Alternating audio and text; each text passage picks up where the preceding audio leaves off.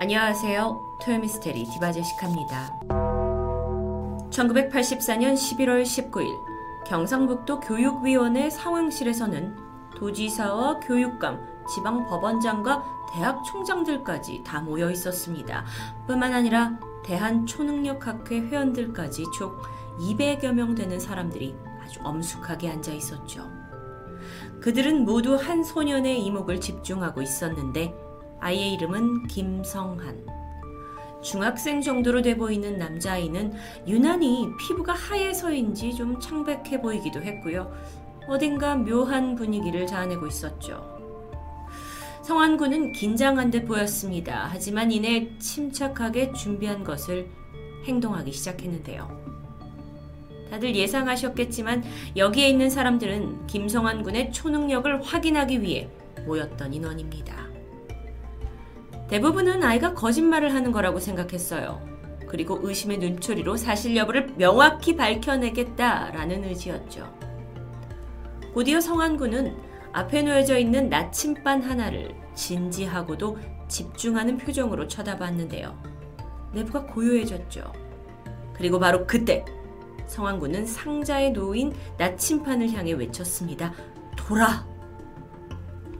모두의 시선은 나침반으로 향했고 11시 방향에 있던 바늘이 조금 움직여서 10시 방향 쪽으로 돌아갑니다. 여전히 반신반의하던 사람들, 다음으로 성한 군은 두꺼운 책 사이에 얇은 종이 한 장을 끼워 넣었죠. 그리고 잠시 물끄러미 그 책을 그냥 응시하고만 있었는데요. 그러자 눈앞에서 종이 한 장이 불에 타들어갑니다. 이게 초능력에서 염력까지 보여준 거죠. 하지만 이게 끝이 아니었어요. 아이는 날계란을 양손에 쥐었고 한참이나 집중합니다. 약 40분 정도가 지났을 때 껍질이 갈라지면서 안에서 병아리가 나옵니다. 이외에도 그날 성한 군이 쥐고 있던 20개의 콩 중에서 7개의 콩이 3일 후에 싹을 틔우기도 했다고 전해집니다. 이 모든 과정들은 앞서 말한 200명이나 되는 여러 분야의 사람들이 모두 지켜보는 가운데 일어난 일입니다. 그의 초능력과 관련한 증언도 있었는데요. 김성한 군은 19일 예정이었던 이 시연회에 앞서 하루 전날 학교 담임선생님과 이곳에 미리 도착했습니다. 그때 동행했던 선생님이 말하길 성한 군이 오늘 아침 집에 있던 수건과 칫솔을 이곳으로 가져다 줬다라고 하는데요. 참석자들은 놀랬죠. 분명히 말도 안 되는 이야기 같았거든요. 하지만 이미 눈앞에서 펼쳐진 이 비현실적인 초능력 시연을 경험했기 때문이었는지 공간을 초월했다라는 그 선생님의 말도 신빙성이 부여됩니다. 여러분 잠깐 그 80년대의 분위기를 좀 이야기해보면요. 1984년 9월에 그러니까 김성한 군이 초능력을 시연하기 2달쯤입니다. 유리겔라 기억하시나요? 아직 모르시는 분들도 많이 계실 텐데 저는 굉장히 익숙한 이름이거든요. 그는 전 세계적으로 당시에 아주 유명한 초능력자였습니다. 그가 직접 한국에 와서 KBS 방송에 출연해서 사람들을 놀래킨 적이 있죠. 저도 그거 숟가락 구부리기 참 많이 따라 했었는데요. 지금에 와서야 유리겔라의 초능력이 모두 트릭이었다라는 게 밝혀졌지만 그때만 하더라도 초능력은 존재할 수도 있다라는 여론이었고 오직 선택받은 사람들이 갖는 실제로 존재하는 힘으로 인지되었습니다. 그 당시에는 초능력을 좀 우습게 보고 따라하다가 마치 차력처럼 따라하다가 다치는 사람들이 다수 있었을 정도로 초능력은 지금과 다르게 아주 큰 화제거리고 유행이었어요. 사실 미국의 정보기관 CIA에서도 초능력의 존재를 인지했고 급기야 그들을 모아서 초능력 부대까지 만들려고 했다라는 사실은 잘 알려져 있습니다. 과거 냉전 시대에 미국이 초능력 부대를 만든다라는 거에 맞서서 구소련도 초능력 연구를 시작했고 뭐 이어지는데 그러니까 초능력이란 게 사실 공공연하게 전 세계적으로 인정이 되었고 이 바람을 불어서 한국에서도 초능력에 대한 연구가 꿈틀대고 있었던 시기였던 거죠. 이때 한국의 정보기관이 초능력을 쓴다고 알려진 김성한 군에게 찾아간 겁니다. 그리고 대북 정책의 일환으로 안보 프로젝트에 참여해달라라는 것을 제안합니다. 어쩌면 그거의 연장선 상에서 아이의 능력을 테스트하기 위해 모두가 모인 이 투명한 자리에서 초능력 시연회가 시작되었던 거겠죠. 하지만 결론적으로는 아니 우리 아이가 군과 관련된 일에 쓰인다? 라는 거에 부모가 격렬하게 반대를 했고 프로젝트 참여는 무산됩니다.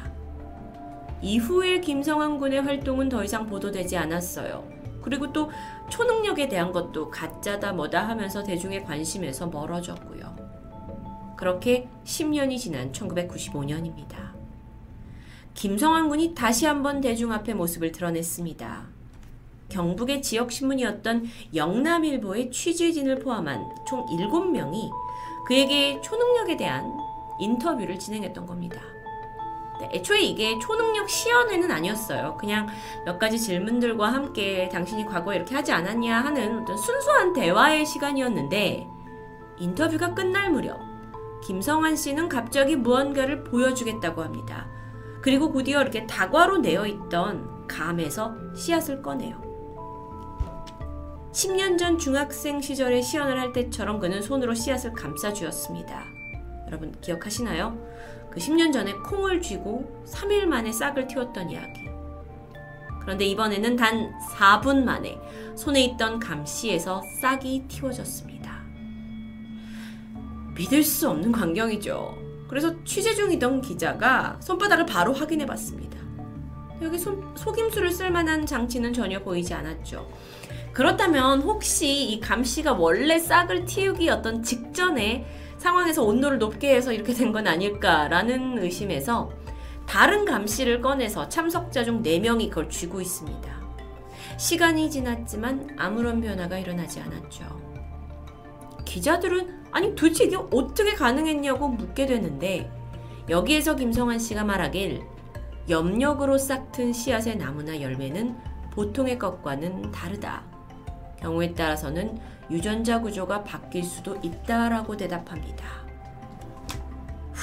정말 그의 말이 사실이라면 그는 10년 전 그 중학생 시절보다 더 발전된 초능력을 보여준 것으로 보입니다.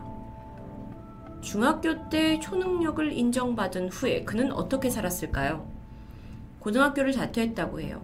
그리고 자신의 능력을 키우는 것에 열중하면서 살았는데 그 당시에 그러니까 인터뷰를 했을 당시에는 따르는 제자들까지 있었을 정도라고 합니다. 그는 정말 초능력자일까요? 전 세계적으로 2차 세계대전 이후에 각 나라들은 초능력과 영적 능력에 관심이 증폭되었습니다. 미국의 CIA에서도 뛰어들 정도였으니까요. 하지만 요즘엔 초능력을 믿는 사람? 드물다고 할 수 있죠. 대부분 속임수라는 인식이 강한데 사실 여기엔 그만한 사건이 있었습니다.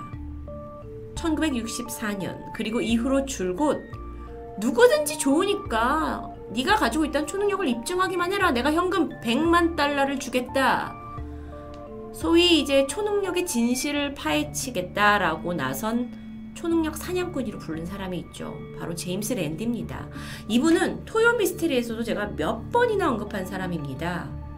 원래 직업은 마술사였어요. 근데 랜디가 이제 내가 진실을 밝혀내겠다 하면서 100만 달러를 걸었고 거기에 수많은 자칭 초능력자들이 시연을 했지만 매번 그는 간단한 트릭을 파헤쳐냈습니다.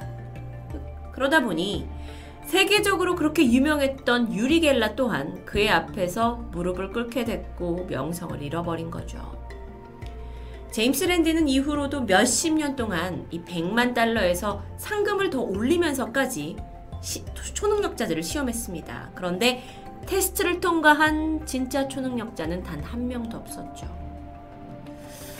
어쩌면 유리겔라가 무너지면서 초능력에 대한 대중의 믿음과 관심 멀어졌다고도 할 수 있습니다. 아니, 그러다 보니까 이 김성한 씨 역시도 마술적인 어떤 트릭을 이용한 게 아닐까라는 합리적인 의심이 들었는데요. 우선 그가 처음 시연을 보인 날이 유리겔라가 한국 TV에 출연한 지 2달이 채 되지 않은 시점이라는 것도 있습니다. 그러니까 초능력에 대한 관심이 진짜 뜨거웠거든요. 그때 그냥 트릭을 좀 준비해서 사람들을 믿게끔 한 건 아니었을까요? 7080 세대분들은 기억하실지 모르겠습니다. 학교 다닐 때 수저를 손에 잡고 이렇게 구부리는 거, 그다음에 이렇게 흔들어서 요거 이렇게 구부리는 거 저도 참 많이 했었는데요. 또 유리겔라가 보여준 것 중에 하나가 뭐였냐면은 네 명의 사람이 이렇게 끝에 앉고 의자에 앉은 사람을 이렇게 해서 들어 올릴 수 있다는 거, 예, 저 학교 다닐 때 정말 많이 했었는데요. 어쨌든 그 유행의 시기, 그걸 김성한 군이 노렸던 건 아닐까요? 근데 그러기엔 너무 어린 중학생이었는데, 사실 그가 행한 그 초능력들도 마술적인 관점에서 보면 그리 놀라운 정도는 아닙니다. 나침반 반을 움직이는 거, 씨앗에 싹 틔우는 거, 종이를 불태우는 거는 지금의 마술 기술로 봤을 땐 좀 단순한데 80년대 초반만 하더라도 뭐 사람들이 이걸 초능력이다 라고 믿을 수 있을 만 했거든요. 게다가 정작 그가 초능력을 했다라는 그 순간을 찍은 사진이나 영상 자료가 없습니다. 그러다 보니 당시의 상황은 구전으로 전해진 체험담에 의존해야 했죠. 그러다 보니까 뭐 그곳에 있던 사람들의 이야기에 살이 덧대어져서 과장되었을 가능성도 있습니다. 그런데 김성한 씨는 실존 인물입니다, 여러분. 1995년 언론사 인터뷰를 한 이래 가장 최근 우리 앞에 모습을 드러낸 건 지난 2012년이었는데요. 채널A의 이영돈 PD, 논리로 풀다라는 프로그램에서 그의 근황을 취재했습니다. 진행자가 당신은 아직도 초능력을 사용할 수 있습니까? 라고 물었는데 이에 김성한 씨는 그럴 수 없다고 대답했죠. 그래서 이유를 물어봤습니다. 그랬더니 어릴 때는 잡생각이 별로 없어서 초능력을 집중할 수 있었는데, 그러니까 내 안에 있는 능력이니까 그걸 집중해서 발휘할 수 있었는데 성장하면서 이런저런 잡생각이 많아지다 보니 집중력이 떨어져 능력을 잃게 되었다라고 말합니다. 약간은 기대하고 있던 저는 실망하게 됐는데요. 그러면서 김성한 씨는 사람은 누구나 우연찮게 초능력을 사용할 때가 있다. 그저 본인들이 그걸 모르는 것뿐이다. 라는 말을 남기기도 했습니다.